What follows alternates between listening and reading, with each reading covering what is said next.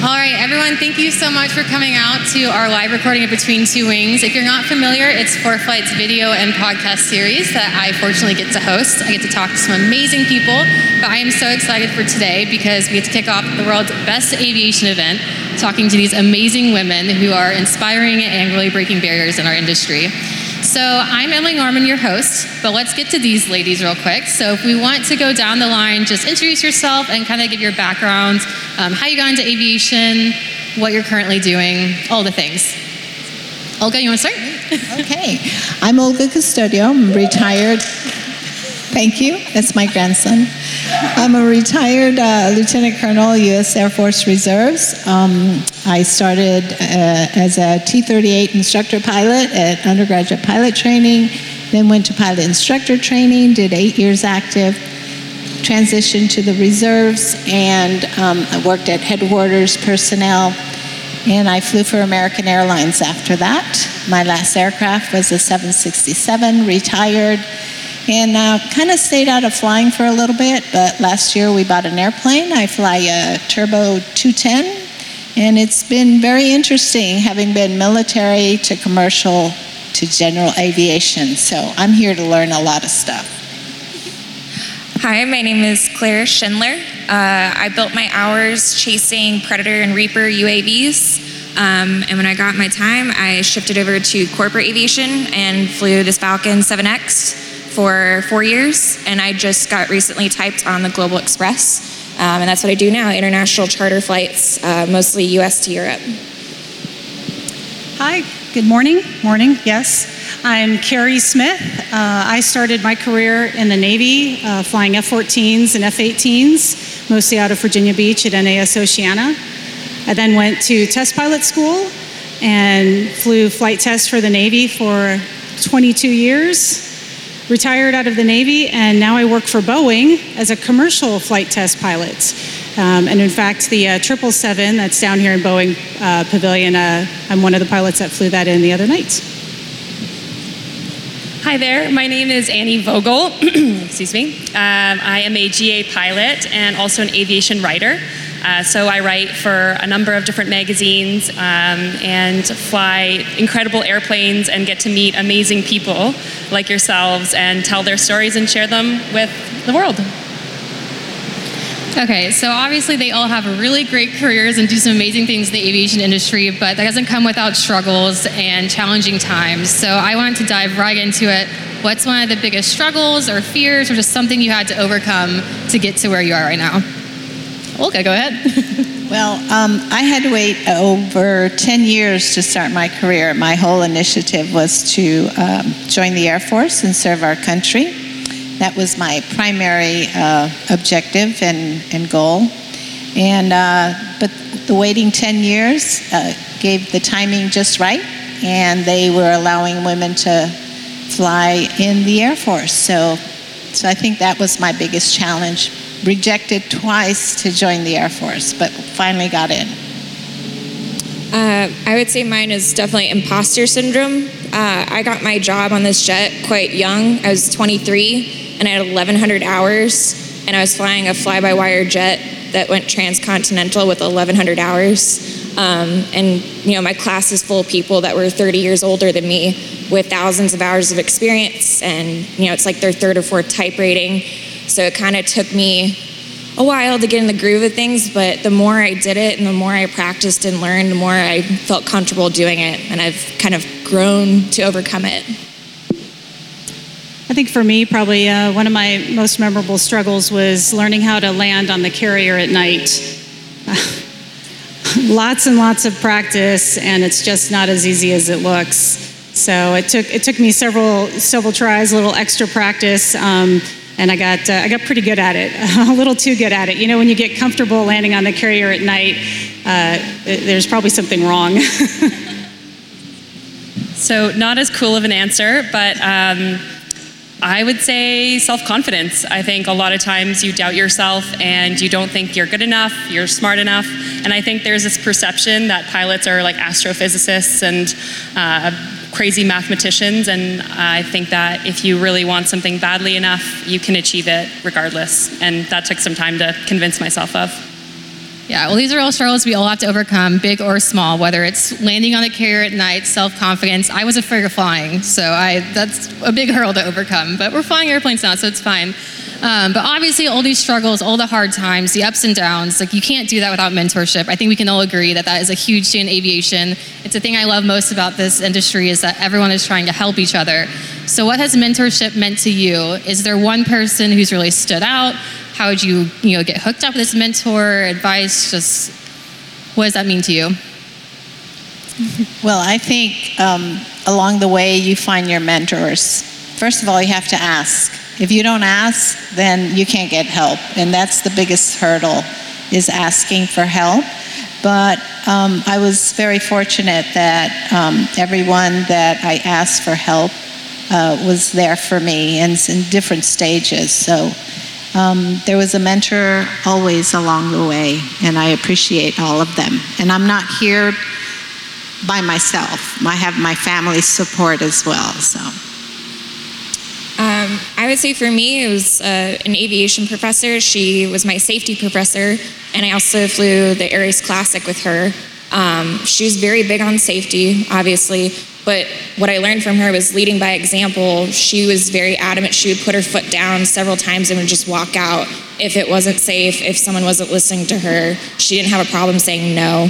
Um, and she also taught me how to be a professional and take pride in my craft, like to continue to learn because it's an ever developing field and to always ask questions. Um, and her being a female pilot was a great example for me.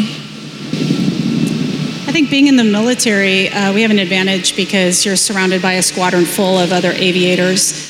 So there's kind of built in mentorship there. But I had to learn the lesson that Olga talked about. You sometimes have to ask if someone would um, either unofficially be your mentor or just help you with your career advice. Um, there was no women really that were in my squadron ahead of me, so I didn't have that mentorship, but the men in the squadron were all very supportive and wanted you to be there and really wanted you to succeed?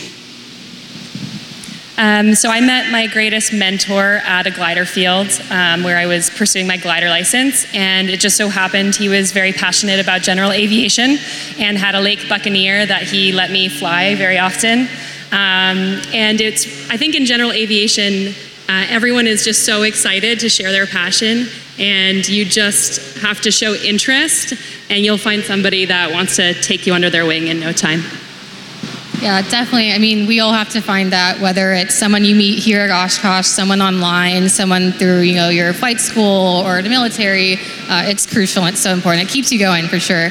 So, Olga and Carrie, I want to talk to you guys a little bit about the military. Um, you guys were essentially pioneers in this, especially for women from that standpoint. Is it something that you would go back and do again? Um, advice for people who maybe want to go this route? I would do it all over again. For sure. In fact, I wish I could do it right now. I know you still get to fly the T 38, and um, it's an awesome airplane. For me, military f- flying was so, so, amazing. And then, as ex- expensive as uh, flying is, you know, um, joining the military, uh, I think, gives you an additional purpose when you're doing your flight training, when I was teaching the students to make them uh, better pilots going on and, and serving in, in different airframes. So I found a lot of purpose and followed my father's footsteps. He was in the Army. So it gives me um, a, a great satisfaction, and I'm very proud that I was able to serve. So I think that's the biggest thing for me. And anyone who's thinking about the military, everybody joins for a different reason. You know, you start on, well, it's a job, I'm going to get some kind of education. But once you're in, your mindset changes and everybody's on the same page and you're very proud of what you're doing. So I, I think um, that could be a great option right now um, for, for anyone. But for women, absolutely. And then they pay for your training as well. So. Yeah, I would do it all over again. Um, I would say do it. Uh, my my reason for joining was I, I wanted to be a pilot I was um, initially inspired when I saw the movie The Right Stuff. So if you haven't seen that, add that to your list. I saw that in eighth grade, and I watched these, you know, military test pilots. It's all about them becoming the first seven American astronauts. And I said, that's what I want to do. And I knew that joining the military was the way to make that happen. And I wanted to fly something with a pointy nose at the end and go really fast and eventually test airplanes. I also had a calling to serve. And I think that played a big part in joining the military. Some, like you said, everybody joins for a different reason. But I think that's why I stayed so long. I really liked what I was doing. I felt that it was a valuable contribution, um, and I just really enjoyed it. And it gave me fantastic flying experience. Uh, had had lots of things go wrong in military airplanes, so I feel uh, feel pretty confident in an airplane now. And especially as two women who've gone from flying fighters to flying airliners, what are some of the comparisons there? I mean, I assume you probably picked the fighters over the airliners, or I think they're very different. Yeah. Um, in, in my, my experience, the F 18, I mean, it didn't really have an autopilot. There was an altitude hold. I didn't have a, a, a nav database. Everything was hand jamming in the lat long of points. Um, and, and your mission's completely different. So you're flying as a, as a single seat, but with other airplanes. Uh, so when I made the transition to commercial airplanes, uh, I wasn't sure how it was going to go, but it's really fun. I really enjoy it.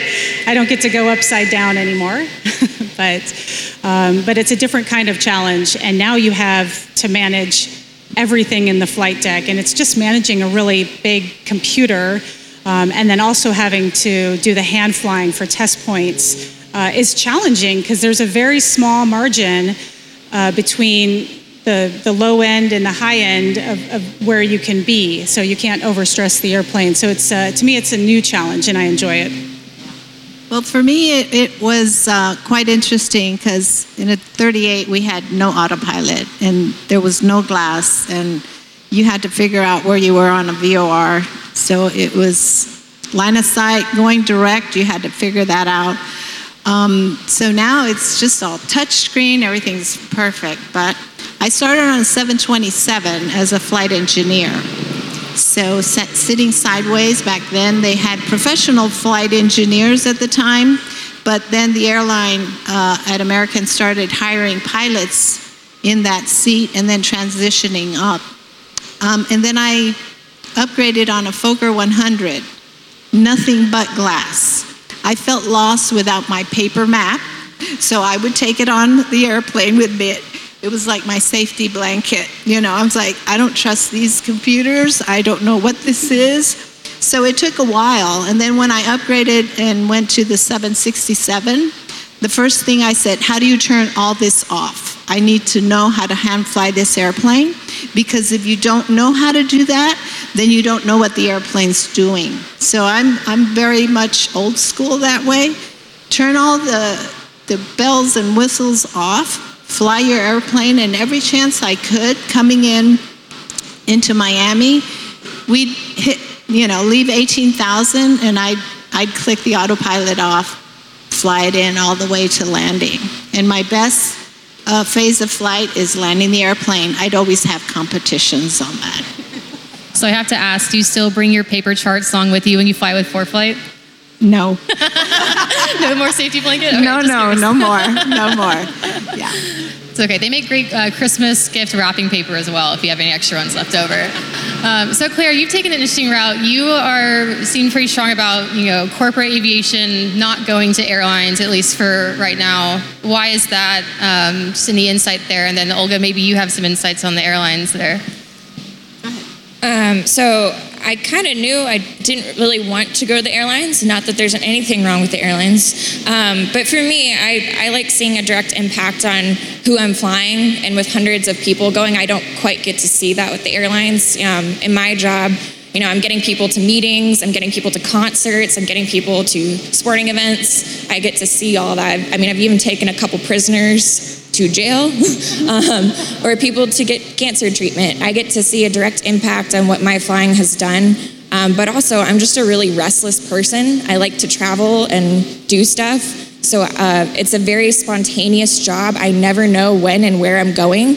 I just get like 30 minutes to pack up my stuff and hopefully look at weather and NOTAMs, and then I have to be in the airplane. So I like the excitement of it all um, and the spontaneity. That's really what drew me to it over airlines. Well, I like commercial because you have a schedule, and I could plan my life around all of that. The senior you get, the better it is. So um, at the time when I started flying in the Air Force, I was married and had a three and a half year old daughter.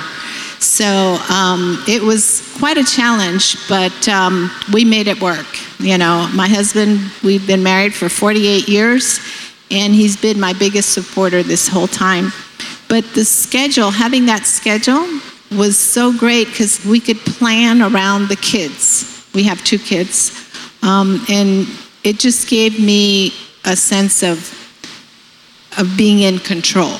And that, that was the best part. Spontaneity, yeah, when you're young, you're like, oh, let's go. I don't care where we're going. And, and you hop in and you go. But, um, you know, having a family, a schedule was really important. And I, I was able to talk to the passengers. You know, when I was first standing there, when we had time to greet the passengers coming on board, I had this one incident. This lady came up and I said, Oh, welcome aboard, ma'am. And she goes, Are you my captain? I go, Yes. And she looked at me and I was like, Is there a problem? She's like, Well, uh, I said, You don't have to take this flight. In two hours, there's another flight going to the same place. And I think she got embarrassed and said, No, I'm fine. And she just walked down the aisle. So, but it's just part of the education that people know that women are captains, women do fly. And it takes a while. The, the mentality, the culture change, it's just slowly, slowly getting there. So. Yeah, definitely. We're definitely going to go into that a little bit later. Um, but speaking of the different aviation careers, I know Annie, you have a career that's a little bit like mine. We're in the business of the kind of general aviation side of things. Um, you're an aviation journalist. I do random content writing for ForeFlight and host things like this. So we all know what my title is officially. Um, but tell us about that. Like, what are some of the things that you get to experience by meeting all these people, getting you know sent off to these places to fly aircraft and then write about it and share those experiences with all of us that can't be there? Yeah, for sure. So it really um, changes your perspective. So sometimes I like to say it took my like window seat and turned it into a viewing platform. And although we all sitting here have very different paths and we're in different sectors in aviation, they're all quite intertwined as well, and they're all equally important to each other. Um, and so I get to speak uh, to people in every field and fly different airplanes and go on these journeys with, with really inspiring individuals who have a story to share. So, I mean, some of the stuff I get to do is really crazy, and, and some of it's pretty low key at like my, my general aviation airport. Um, but each story is equally important, and uh, and yeah, so I hope that's. yeah. Do you think that I I definitely recognize this in my job, talking to you know all of you guys and everyone we meet at these events and stuff, but I think it really influences the way that you are as a pilot. You kind of learn and take a little bit from everyone that you're that you're meeting and interacting with. Oh, absolutely. I feel like such a more well-rounded individual now that I've flown with like uh, you know fighter pilots and um, helicopter pilots and uh, different demo pilots um, in different aircraft and I've learned I learn something every day, but especially on every flight because there's so many different ways that you can do the same thing. Um, but yeah, it's, it's, opened my eyes to different careers in aviation, different paths. Um, and so when I always hate that question when when people ask me how did I get to where I got and how do I get to where that person got because it's all so different. Um, and there's no there's no set pathway for anybody, but it's been it's been a ride, that's for sure. Definitely, and I mean it's been a ride. There's lots of things going on in aviation, but if you had to kind of focus in on one thing that you'd like to see change in the next five to 10 years, maybe it's an organization you're currently working on or pursuing, something you're really strong and passionate about, what are some of these changes you'd like to see? Okay, here I go. Well, for me, um, right now, my passion and my ultimate goal is to inspire the younger generation, especially young girls. to let them know that they too can be in aviation and, and you don't have to be a pilot you know just because we're pilots doesn't mean that that's the aviation career for them but there's everything any professional can do you can apply it to aviation and so I, i'm a big stem advocate and i think if we go out there and we show these young girls and show yourself the, the big thing is to be accessible and, and be able to talk to these young students because they don't know what they don't know. And if we're not there to help and show them the way and lead by example, and, you know, and inspire in, in some way, and the mentorship is huge, huge. And not only for the young girls, but the, for the women who are in aviation right now. Because a lot of them start but they just fall off. And life happens. So it and it's not easy. And I think that's retention is the biggest thing that I would like to see change. Retention for women in aviation. Um, yeah, I would I would say off building off retention, I would probably say recruitment. Um, I feel like from my experience being a women ambassador with my university, we go out and we try and get women to come to the school because my school, Embry Riddle, only had 25% females. So we go out and visit local high schools to try drum up interest in STEM and flying fields. Um, and we found that high schoolers kind of already know what they want to do at that age. Um, so I'd like to actually go younger to like middle school and do that outreach um, and make ourselves more accessible, including more programs with through organizations like Girl Scouts um, and lead them into STEM, build up their STEM programs to gain interest. Yeah, I sense a theme here. It's accessibility, right? Making um, aviation more accessible.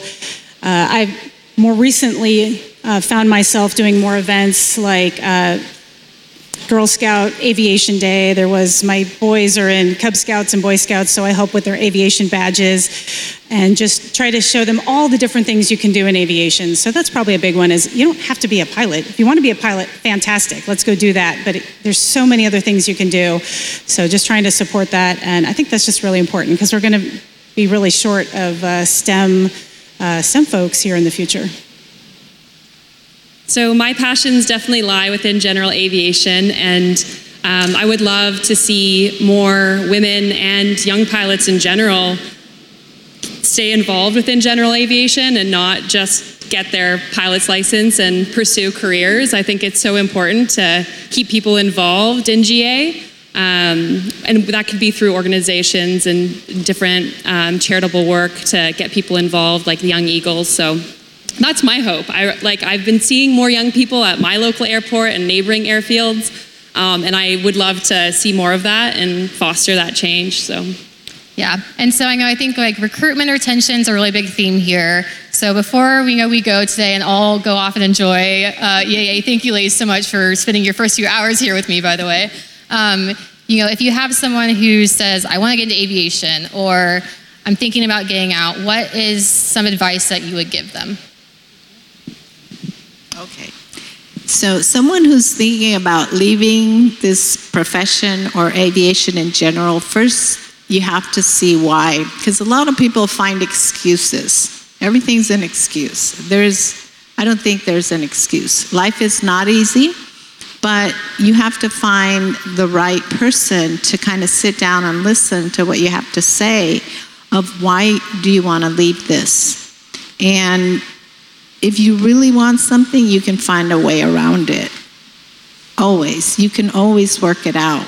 So, um, and I don't have the answer to everybody's reason for leaving, but I would say don't give it up and, and keep working at it, you know, um, because if that's what you're meant to do, you have to keep going. Um, I would say brand yourself. Uh, speaking through uh, my specific industry and corporate, it's really hard to get into. There's not like a pathway for airlines that you have. Um, you really have to network, and that's kind of what I did. I went to conferences, um, I had resumes ready to go, Um, you got to brand yourself. I mean, I you know have little business cards with a logo on them. Like be able to hand those out. That's just a way of letting people know who you are. And I think some people, especially young uh, aviators, are scared to go up to those people. Just start up a conversation. And it probably won't lead to an interview right away but at least like get to know and put yourself out there. Your name's out there then. Um, pro tip also don't just have printed resumes. Have them on a usb stick because then they can just upload them. So yeah brand yourself and go meet people this is all good advice i'm right taking notes um, I, I, think uh, for me it's probably just understanding that you're going to fail um, and anything you do. I mean, everybody here, if you're, I'm a parent as well, so I fail kind of daily, I feel like, in that role. But there's going to be failures along the way, and to not let that stop you. If, if you really want something, every single person fails at some point. Pick yourself up, dust yourself off, figure out what the path is, and move forward.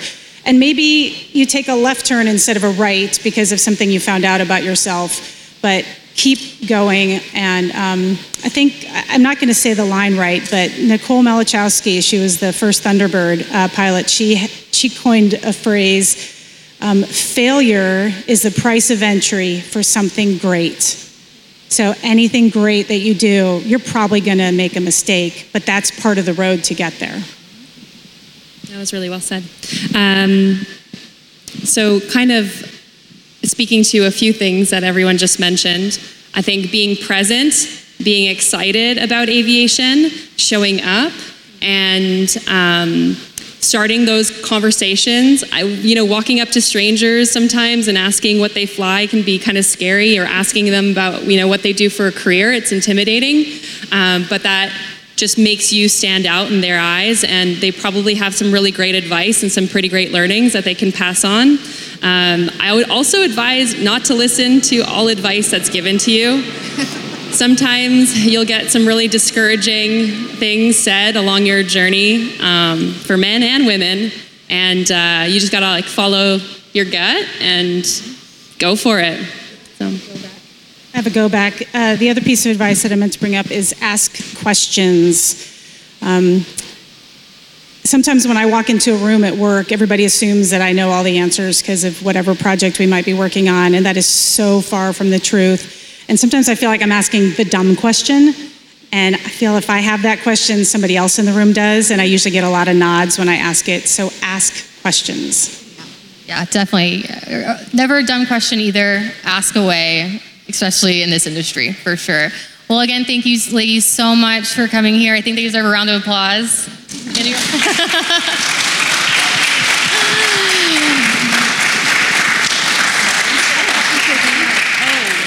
Yeah, actually, um, I forgot to ask Carrie about something super important that's here because she actually flew it in last night, um, the Eco Demonstrator. So, Carrie, please tell us about that a little bit, which you can go visit on Boeing Plaza. Yes, it's here.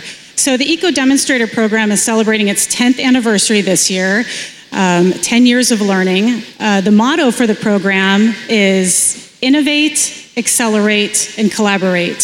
So we take innovative technologies out of the lab, put them on a real operational airplane, and go test them and try to accelerate, accelerate how they get to, uh, to the other airplanes.